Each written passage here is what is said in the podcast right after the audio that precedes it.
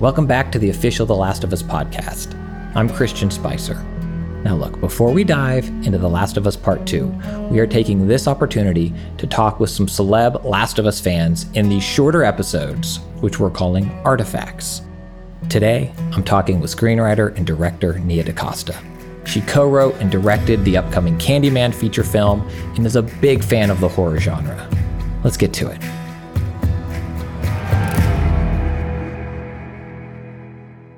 My name is Nia DaCosta, and I came across the game years ago when it first came out, actually, but I had sort of um, gotten rid of all my consoles because they took up so much of my life and I was trying to uh, get work done.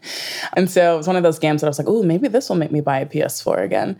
I was like, this is the perfect time to get a PlayStation again. And The Last of Us was the first game on my list. That's how I how I uh, came to to play it finally. Um, what was that experience like for you? I'd love to kind of get the what kind of that those raw emotions were for you as you experienced the game. Well, first and foremost, the game stressed me out. Um, it was like my roommates would come into the living room, and I like my hands would be shaking and my heart's like pumping, and I'm like, "Oh, I'm trying to kill a bloater," and they're like, "I don't know what you're saying, but cool." um, but um, it was. I mean, I'd always heard that the story was really great. And as a storyteller myself, that's always really compelling to me. Those are the kind of games I, I play. I play RPGs because I just like investing in characters and the story. Um, and from the first, like, the, from the prologue of the of the game, I'm like, oh, this is this is for real. This is a real story that they're trying to tell here, and, and this is a journey that I'm going to go on um, with these characters. And in a way, it was sort of like the best, purest sort of RPG experience where you're you're inside of a story and you get to live it with the characters as well. It was like being inside of a TV show almost, if that makes sense, or inside of a movie. It was so character driven, but also the gameplay was so realistic that it felt like I was actually inside of it.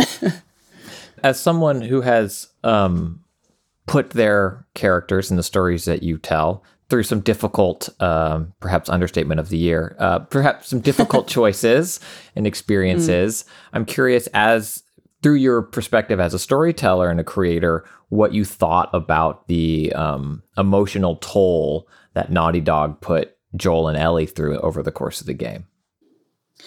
I really loved it. I, I mean, there was a moment where I realized I mean, the beginning, the prologue, I'm like, oh, this is not just your average game.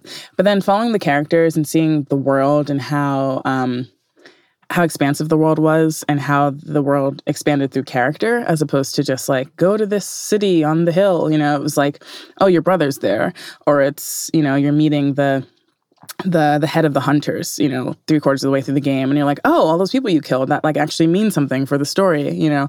Um, those moments for me were really exciting because, I mean, this makes you invest more, and it made me realize um, how much I actually cared about the characters as well. Because as as I'm going through all these things, and as I'm like walking away from Tommy and his like his community, I'm like, oh no, maybe they should just stay, you know.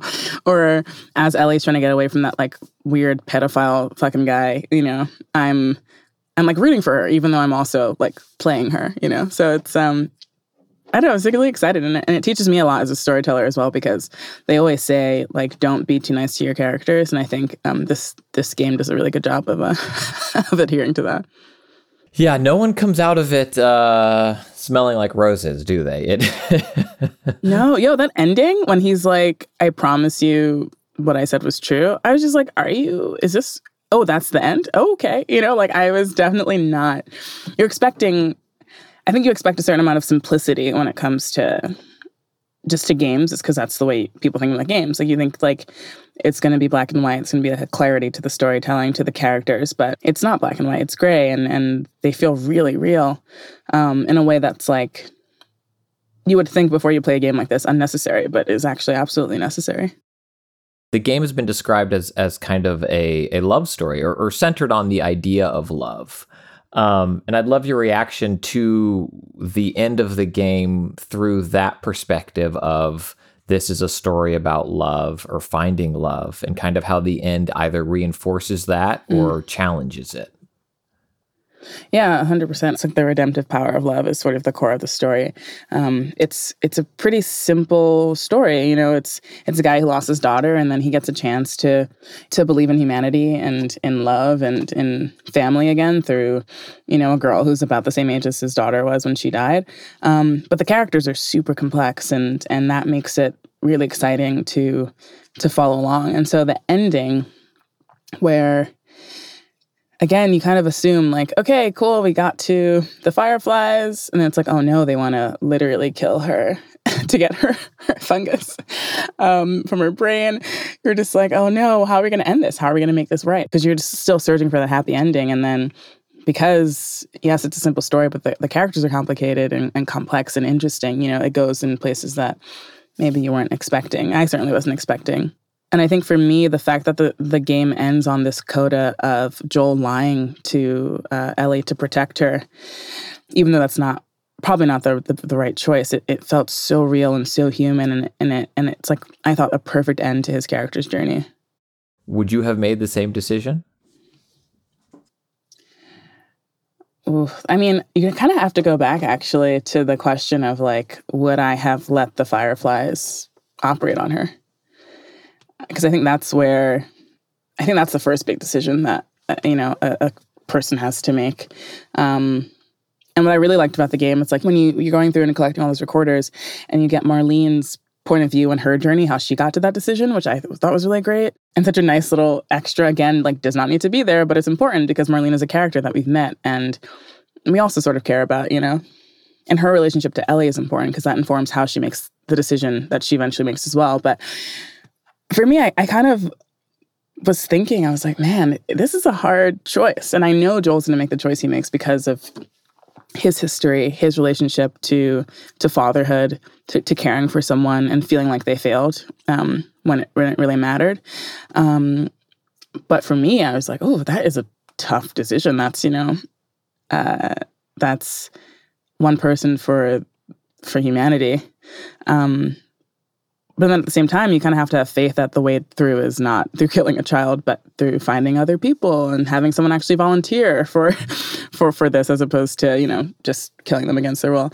But um, so that's the first choice. I think I'd be like, oh, I don't know what I do. But in terms of the end, when he has to lie to her, I I'd probably tell her the truth. I wouldn't have lied to her in the first place. Actually, when we're in the car, I would have just told her in the car. Yeah, it's it, it's hard because and this is not an official Naughty Dog theory that I'm floating, just thoughts in this conversation. um, is love what damns humanity? Hmm. Well, I would say like love is the only like is the point really. It's the only reason. Um, it's the only reason. If there isn't love, if those decisions aren't hard, or if if if there's not that core, then then what is the humanity that we're saving? You know, if if what it, what we're willing to sacrifice kind of tells us what we're where we're even fighting for.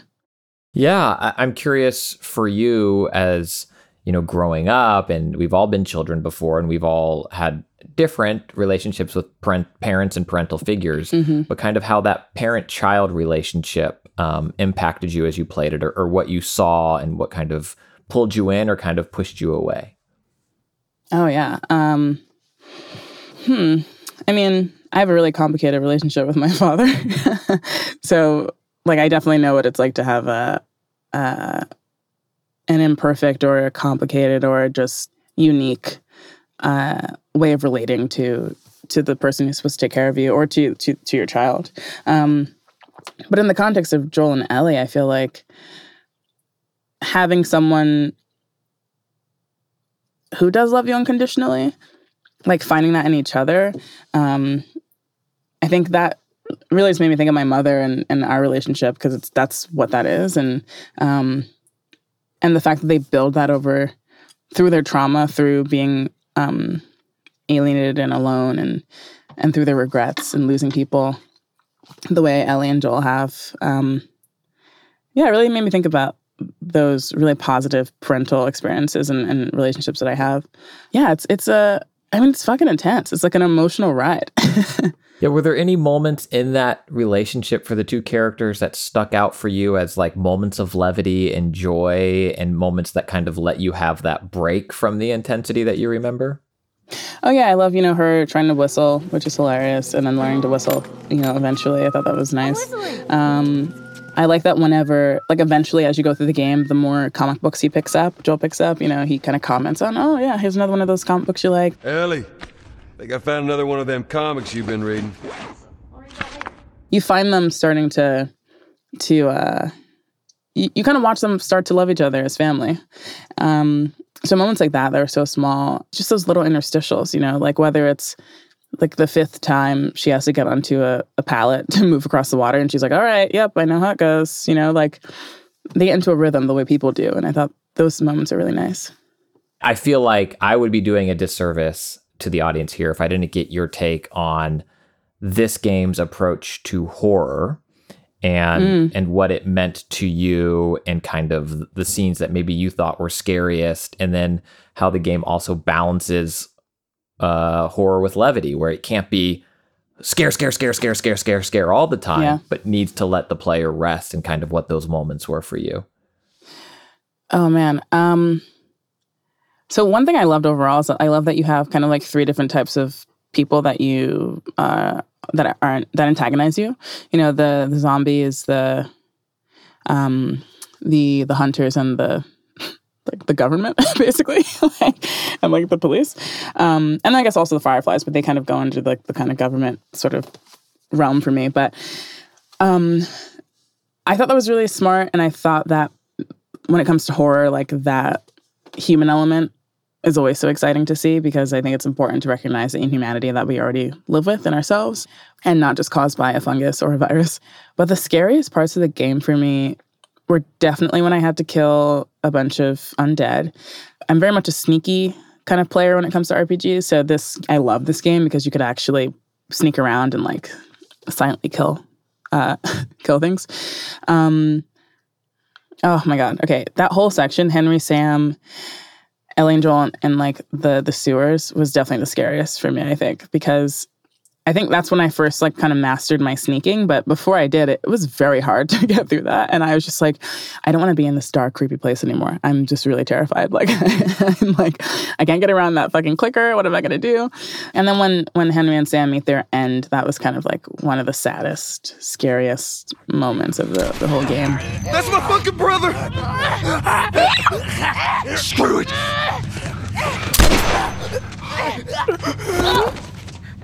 Shit! Ellie? Ellie, are you alright? Uh-huh. Oh my god. Sam? Oh no. Sam? Henry? Ellie, stay there. Henry? What have you done? I'm gonna get that gun from you, okay? Oh, okay, okay, easy. This is your fault. This is nobody's fault, Henry. It's all your fault. Henry! Henry, no! Oh my god.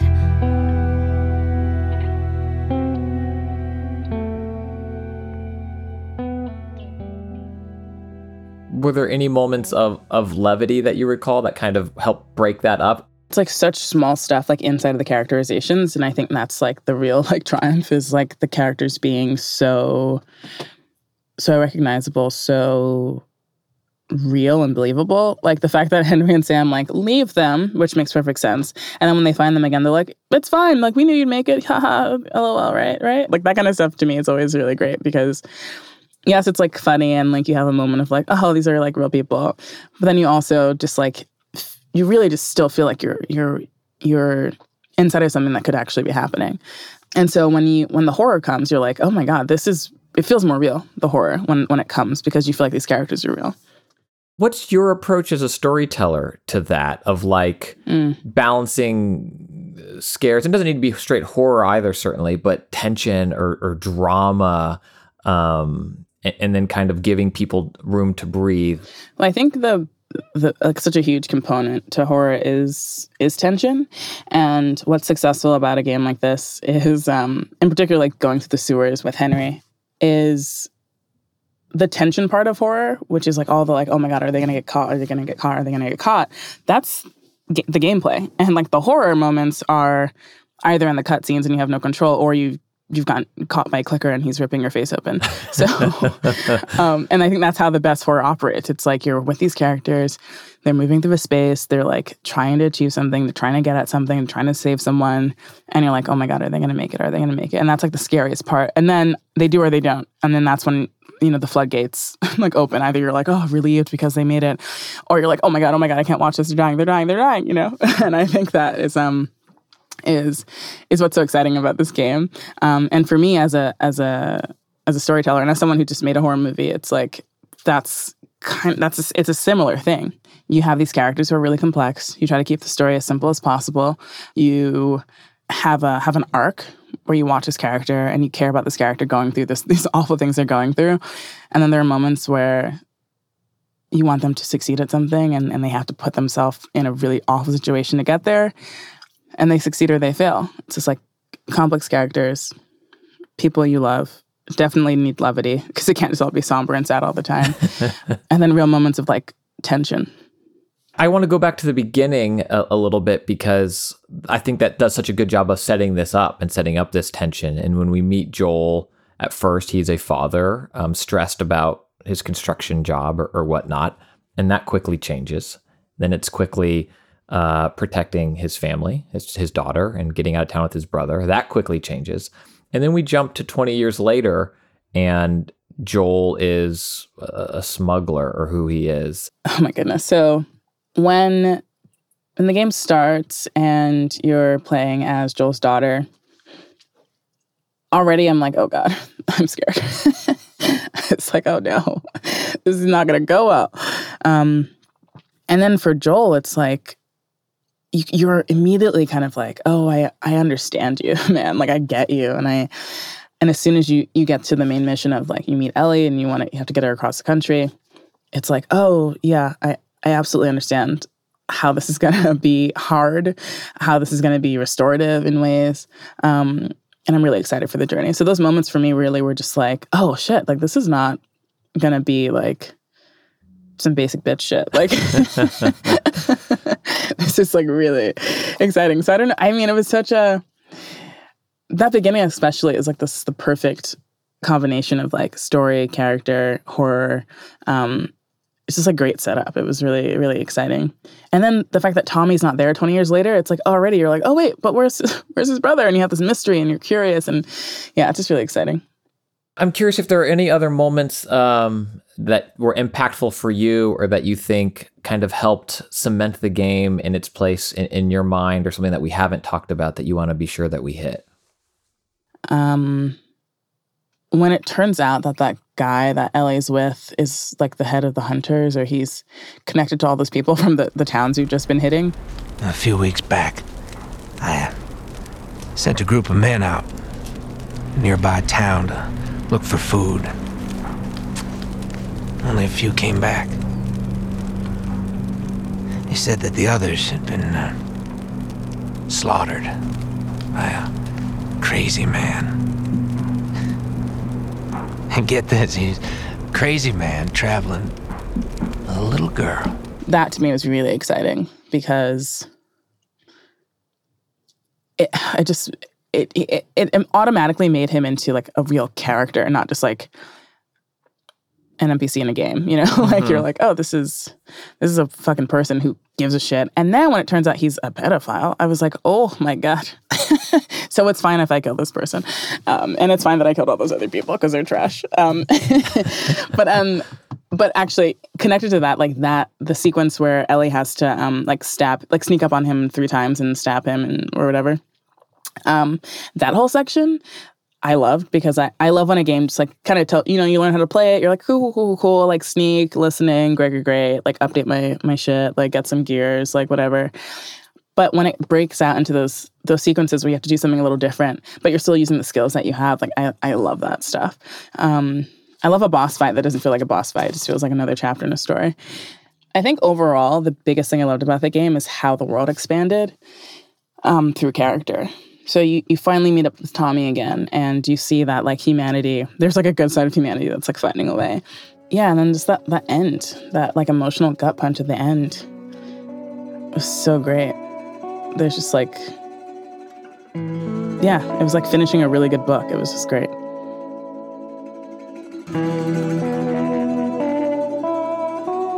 Next time on the official The Last of Us podcast, we'll be diving in to The Last of Us Part 2. Yeah, you heard me. Strap in. I think women, especially women who've grown up in violent worlds, like can be or can have just as violent impulses as as men and can be traumatized by that violence. It is universal in a way.